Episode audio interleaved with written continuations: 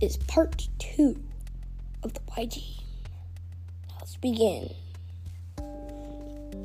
Quasar put up a good fight. He almost broke Tandroma's arm.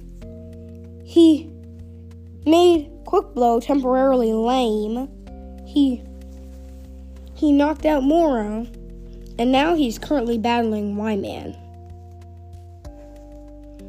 But then, Y-Man notices a change in the mass of the universe.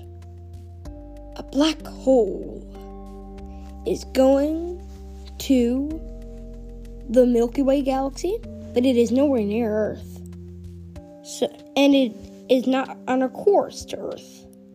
So, Y-Man uses all his might to bring Kreatar all the way to that black hole, while Kreatar was sucked up by it, he was continuously flying with the spaghettification effect, trying to pull him apart, while his regenerating kept him together. He was in an endless cycle of pain, even more pain than he originally felt, which was a lot, because his body was literally decomposing and regenerating.